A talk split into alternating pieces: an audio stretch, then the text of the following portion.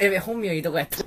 でも途中でなんか、古谷実の話にそれだけどね、えっ、ー、と、いろいろね、他にも話したいこととかたくさんあるんだよね。話したいことっていうか、えっ、と、なんだ、撤去のバイトに行く前に、これはね、小話。あの、長い話にならない。僕ね、脱線するとめっちゃ話長くなるけどね、あの、小話として言いたいこと小話、小話、小話みたいな感じで分けていくから。で、この間ですね、電車乗ってたんですよ。バイトに行く途中に。そしたらですね、小学生中が、小学生の高学年ぐらいかな、元気な、エネルギッシュな子たちがね、5、6人電車に入ってきて、まあ、結構大きな声でなんか、会話するわけですよ。ああだのこうだの言ってね。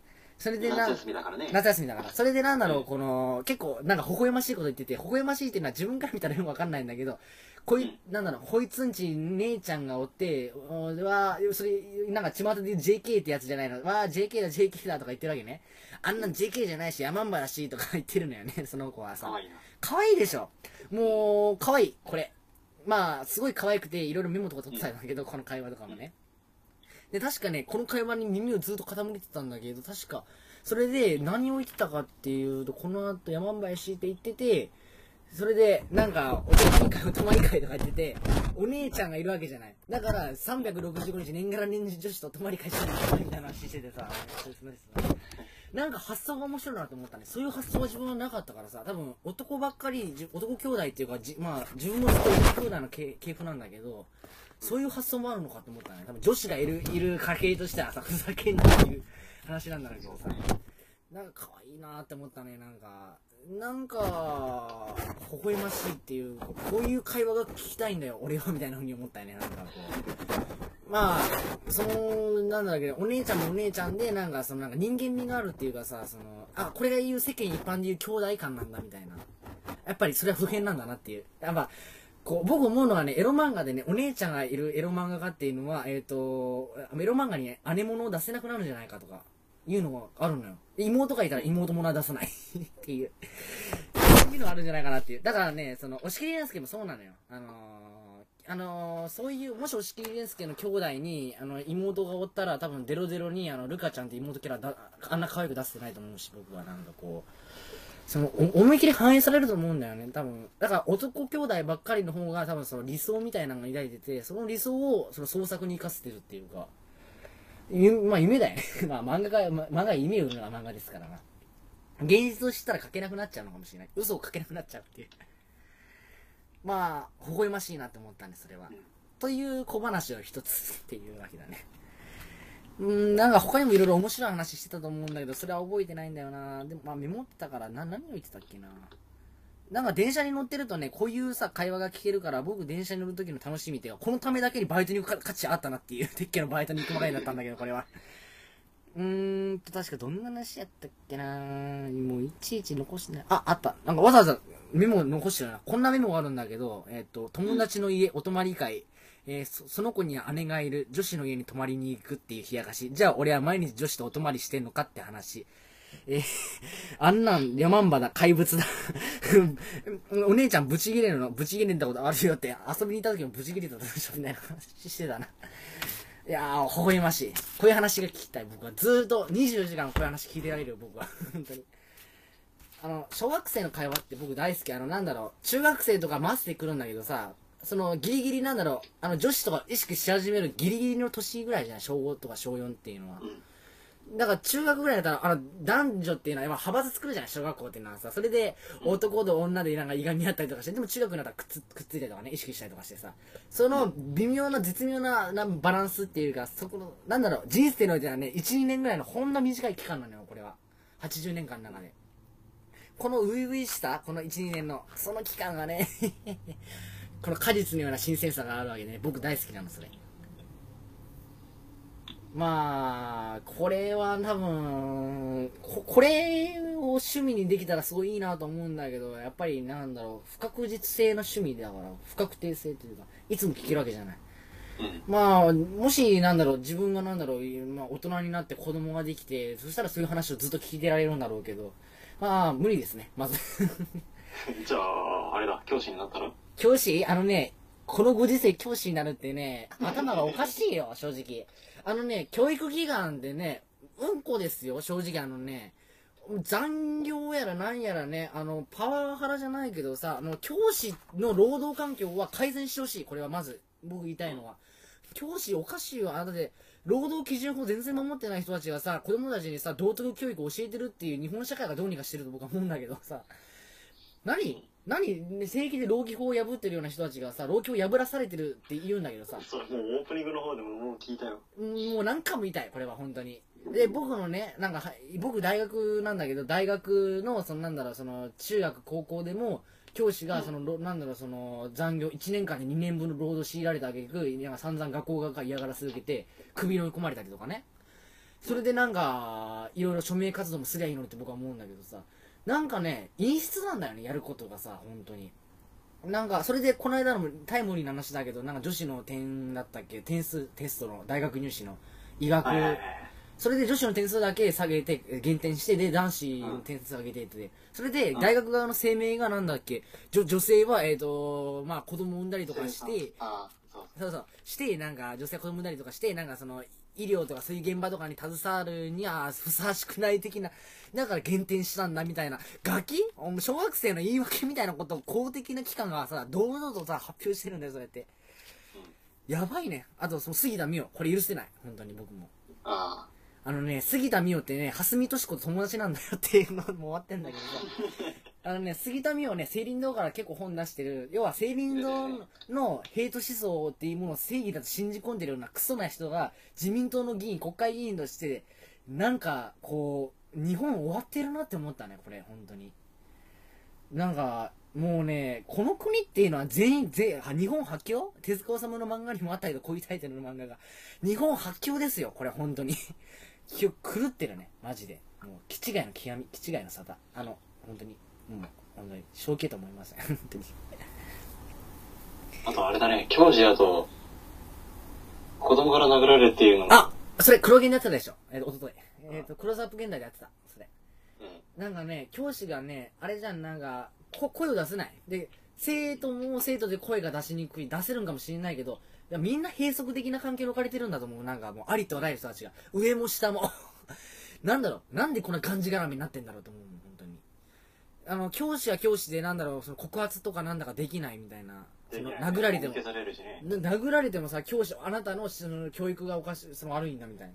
そうそう。これね、なんやろ、この、後進国？これ、あの、今時アフリカの後進国でもこんなんないんじゃないのっていうレベルで、なんか変だよ、この国、本当に、本当に。いやー、本当に。もうこの話してたら長くなっちゃう。目標は1時間30分で収めることだから、今1時間7分です。あまあ、狂って、もう控えめに言って気違いだと思う、本当にもう。いやー、腹、本当に許せないね、本当にもう。はあ、でもね、僕がね、こんなところで許せないとかね、ダメだ、クズだ、クソやって言ってもね、話は終わら、変わらないわけですよ。日本は変わらないんですよ。だからね、やることで言ったらね、日本脱出。これ以外ないね。でもね、僕英語喋れないしね、何も喋れないね。だからね、せいぜいね、離島だったっけそこら辺で、なんだろう、その風天の虎さんみたいな生活を送るしかないわけですよ。でもそれもできない。かわいそうな人間なんです、日本人なんでな、みんな僕含めて。なんか、そのドロップアウトで本気でできないんだよね、みんな。だからね、僕思うのはね、ドロップアウトした人たちがまともに生活できる環境を作ってほしいと僕は思います。あと生活保護みんなもらいすぎ。あれ28万ぐらいもらってるんだっけ、生活保護って。ね、思うのはなんか、手取り13万が普通になってきた時代っていうかさ、あのー普通だよね。もう今手取り13万8000円なんて。うん。山野はじめのね、漫画にね、手取り13万8000円の使えない行員みたいなさ、なんか、こう、そういう話結構出てくるんですよ。なんか、うん。あれね、バブルが終わったか終わらないかぐらいの頃の漫画だったと思うんだけど、確か連載されたのが92年だった、94年だからバブルが弾けた直後だったっけな。あ、でもパンゲアが刊行されたのが94年、あ、93年12月で、あれが連載されたのは92年だから、バブルが弾ける直前だね。13万8000円がどうこうのっていう話は。だから、あの時代が13万8000円が、要は最低限っていう設定だったんだよね。あれは。うん。今の時代は13万8000円でももらえてる方じゃないっていう。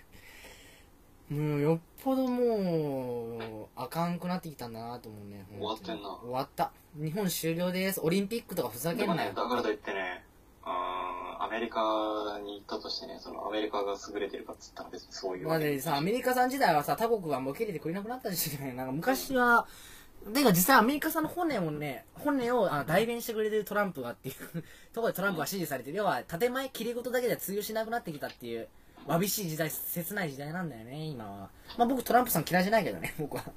だかヒューマニズムとかそういうのに溢れたなんだろう、建前だけの物言いとか僕大嫌いだけど、日本人になってはさ、その建前すら塗り固められてない中途半端な煮え切れないやつらが多すぎるんだよね、なんか。ヒューマンなこと言ってるようで言ってないみたいなやつ、なんか。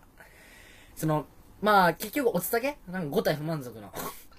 まあ、所詮あ、あの人が言うヒューマンみたいな、ヒューマニズムの程度が日本なんだなっていう感じかもしれない。うんまあ、日本の人って建前とか他国からどう見られてるかって結構気にするみたいだけど、他国の人って日本にそんなに興味ないし、実際日本がどういう国か知らないし、忍者がまだいると思ってるし、それなのにオリンピックだどうこうだ、なんか盛り上げていくだなんてちゃんちゃらおかしい話ですよ。なんかおご、おごりすぎてない？なんか。なんか日本っていう国はその素晴らしい国だと勘違いしてるのかって言ったら、まあ、セイリンドからパイクパイク売国だって言われるんだけどさ。なんかね、セイリンドもセイリンドでお前らが日本というブランド、国というレベル下げてるんだぞ、お前らっていうのあるんだけどね。お前らごときがさ、右翼ビジネスを語った曲、曲、曲はね、あ、失礼、あの、右翼さんは素晴らしいのよ。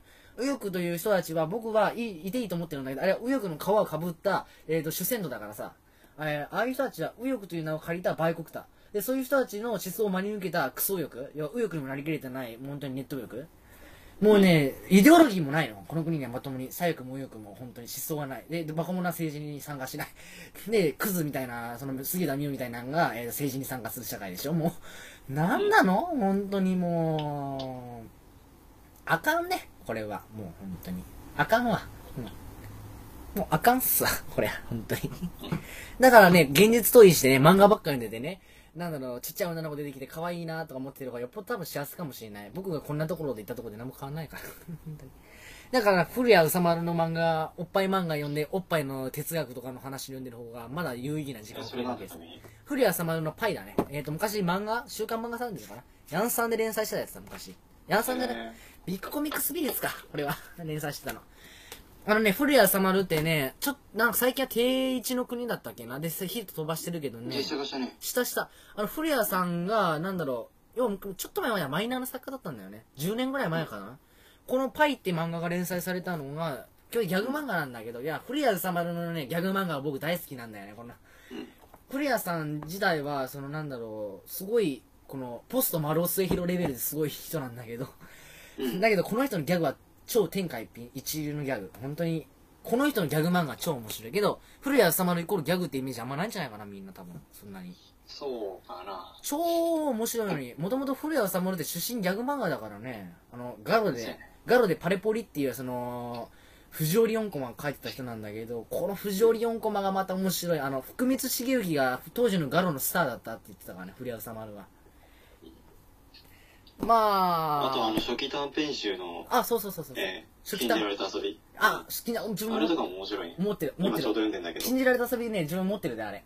確かね、あれはね、2000年代初め、だからもうあれ20年近く前のそうですね。やつだよね20年近く前であそこまで達してたっていうがすごいなと思ったね、まああの作風を無作してるっていうかそういう時期でもあるんだけど個人的になんだろうあの作品の中に入ってたらしいみんな好きなんだけどさえっと、ん確か海から来た機械も入ってたね確かえっと原作。原作かえっと、東秀夫の。そうそうそうあれねえーリメイク。リメイクもともと僕はあれねオリジナルの本持っててあのー、奇想天外者が読んだことある。そう。君んちで。だからね見比べてみるとすごい楽しかったあれは本当に楽しいね。いやー、やっぱり、こう、あ東秀夫さん自体はその週刊連載で、そのなんだろう、メジャー誌でいろいろ書いてて、で、マイナー誌とか SF 誌とか、しまいな自販機のエロ本まで落ちていったって世間で言われるんだろうけど、そこで代表作を出していってっていう人だから。で、ああいう、あの、海から来た機械は多分、奇想天外かな多分すごいマイナー誌で出した漫画だと思うけど、ああいうマイナー誌で自分のやりたい漫画描いてる人っていうのはやっぱすごいなと思うな。古谷さん自体が、でも食えないからな、それやっぱり。それこそ古谷実ポジションっていうのかな。なんか、発ドカンと当てて好きなことやって暮らしていく。好きなジャンル書いて暮らしていく。あの、最近はね、あの、商商業作家になり、なら、なりたくない人結構増えてるのよ。あの、漫漫画描いてる人でもね。その同人誌でいいっていう要は商業誌になったらいろんなしがらみ制約縛りみたいなのが出てきちゃって、そういうところなんだよね。そうそうそうそうあとなんか正直言ってね同人誌で書くも商業誌で書くもなんだろうインターネットの影響で正直あの知名度っていうかそういうのを売るとしてもどっちも変わんなくなってきてるっていうかそうそうあとせいぜい。商で売る理由がない、なくなってきてる。あと、ウェブ媒体もあるしね。自分でそういいや、大丈夫。今、録音再開した。えっ、と、ろ今ちょっと不具合だったから。まあ、これ再生した時に、今ちょっと録音不具合があって申し訳ありません。もしかしたら、えっ、と、ブチ切れてるかもしれませんけど、まあ、話させていただきます。なんかね、最近調子悪いんだよな、この録音する機械。フリーソフトだから。まあ、これは関係ない話だからどうでもいいんですよ。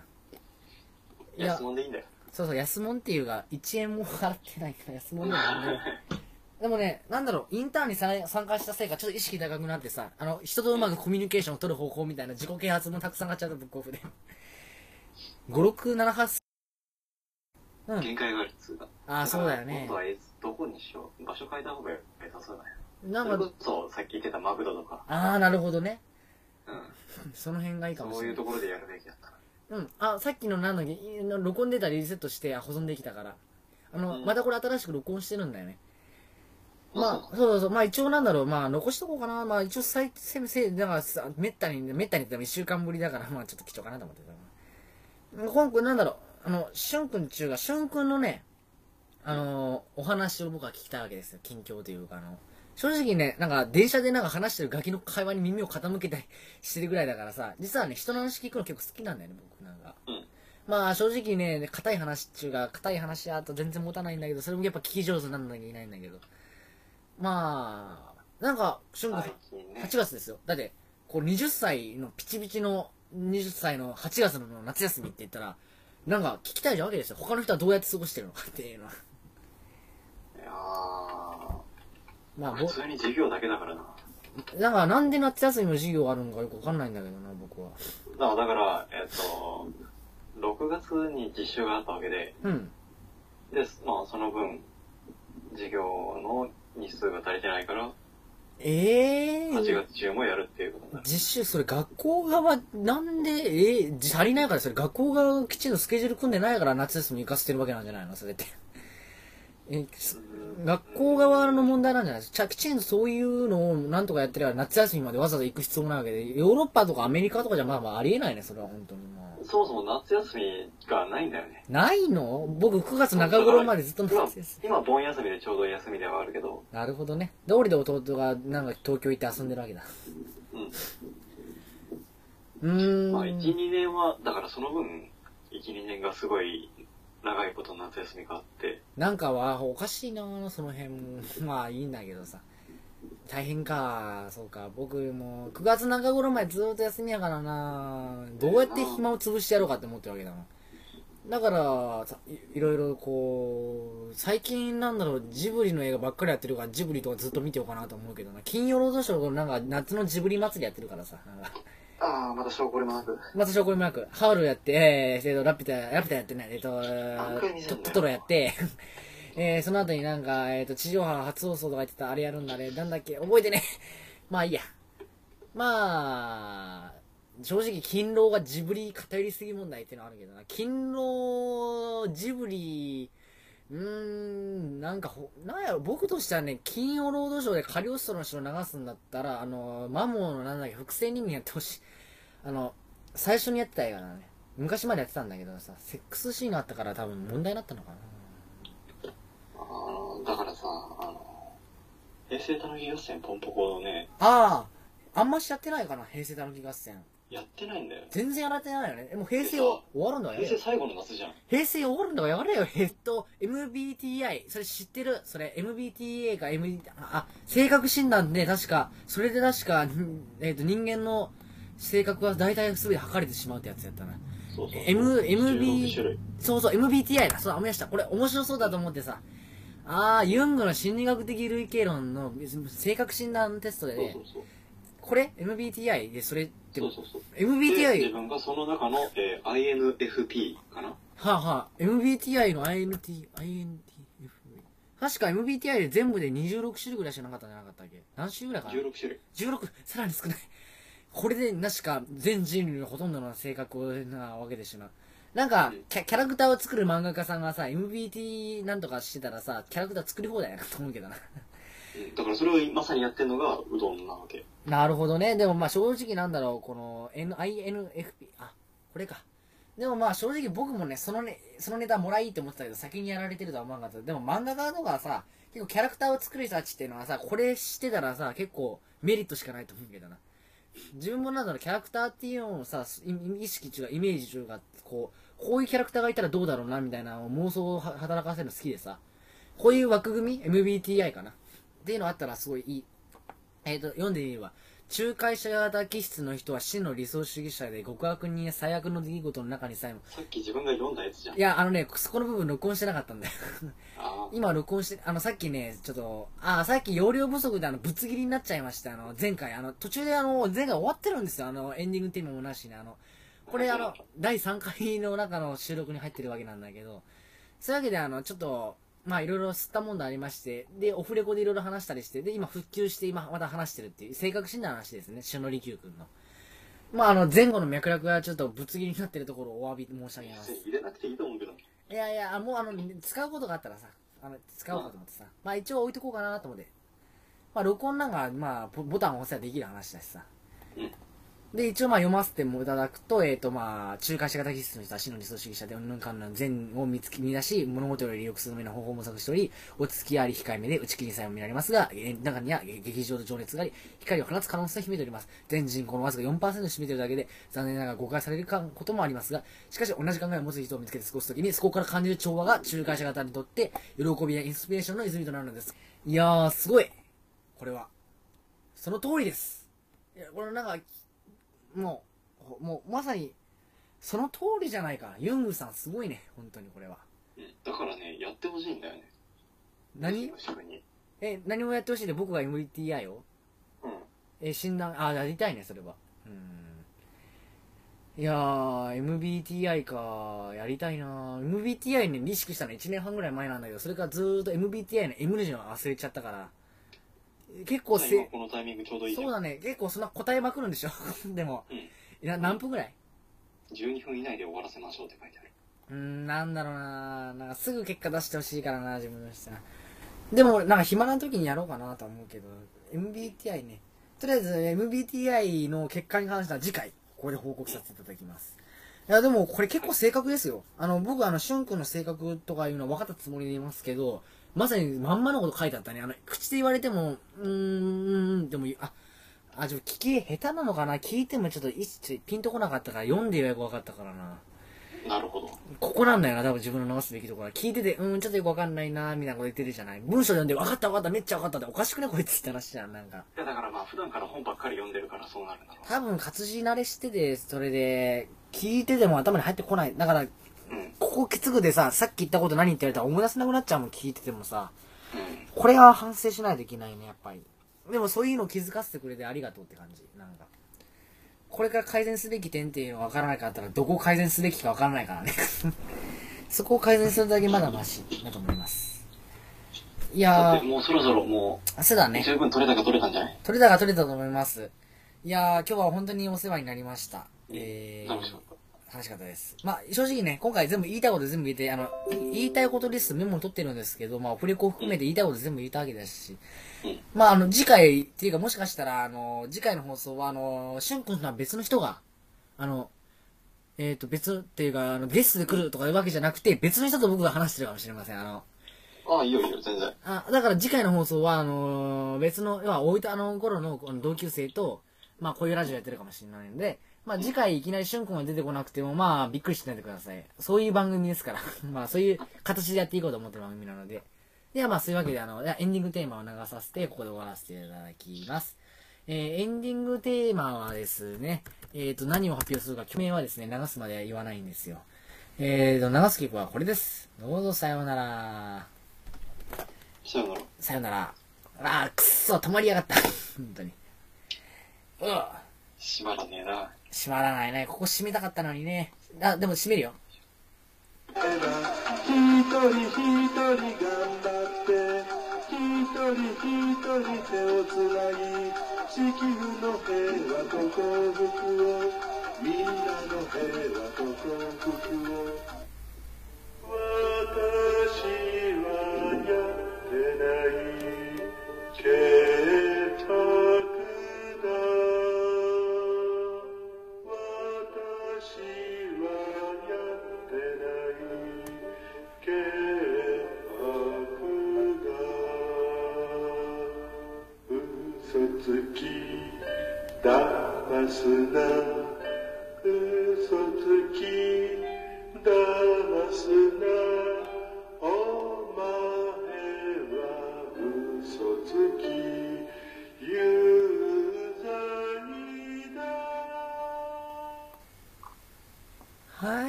はい、あけものな楽園でした。さようなら。さようなら。さようなら。さようなら。また会いましょう。はい。では、じゃあね。